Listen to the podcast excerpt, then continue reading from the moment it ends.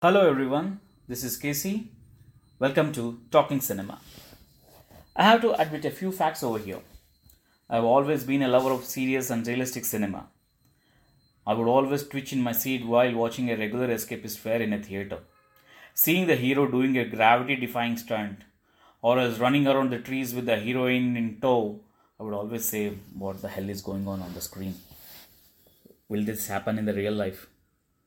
My friends always used to say to me, Why are you making it so serious, Jude? It's just cinema, it's just entertainment. But I love the, my kind of realistic cinema. Why don't we produce a world class cinema like uh, Citizen Kane? Why don't we do a, something like Rashomon? Why have we forgotten the art of cinema since Satyajit Ray? When shall these audience realize what they are seeing is an assault on the senses rather than some realistic portrayal?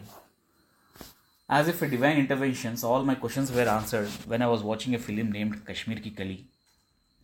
The film was made in the late 50s and it was made in Eastman color. But what struck me hard was the purity of it. It was made in those times when Kashmir was a raging problem. The Kashmir problem started in 1947 or so, ever since the partition happened, and India and Pakistan have been fighting over it. But the film named Kashmir Ki Kali, which was set in Kashmir, never talked about that issue at all. What it gave the audience was a ticket to paradise.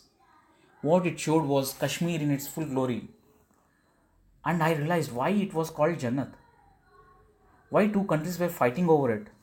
The original problem was started a few years, but the love story never had an inkling of the problem. All it showed was an escape to paradise. Then I realized what the people of the times really wanted. What they wanted is escapism from their hardships. They wanted to come to cinema to forget their problems. And if their problems were replicated in that same cinema, they would just run away. The directors of those times understood this problem very well.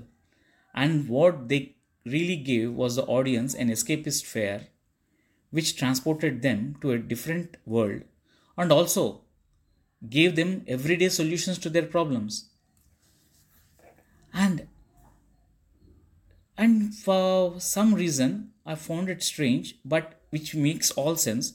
The filmmakers never touched the issue of partition at all in the throughout the cinema of 50s and 60s. And the blood was never spilt on the screen. I always wondered why. But the reality of it was the people of the times were really vexed by it.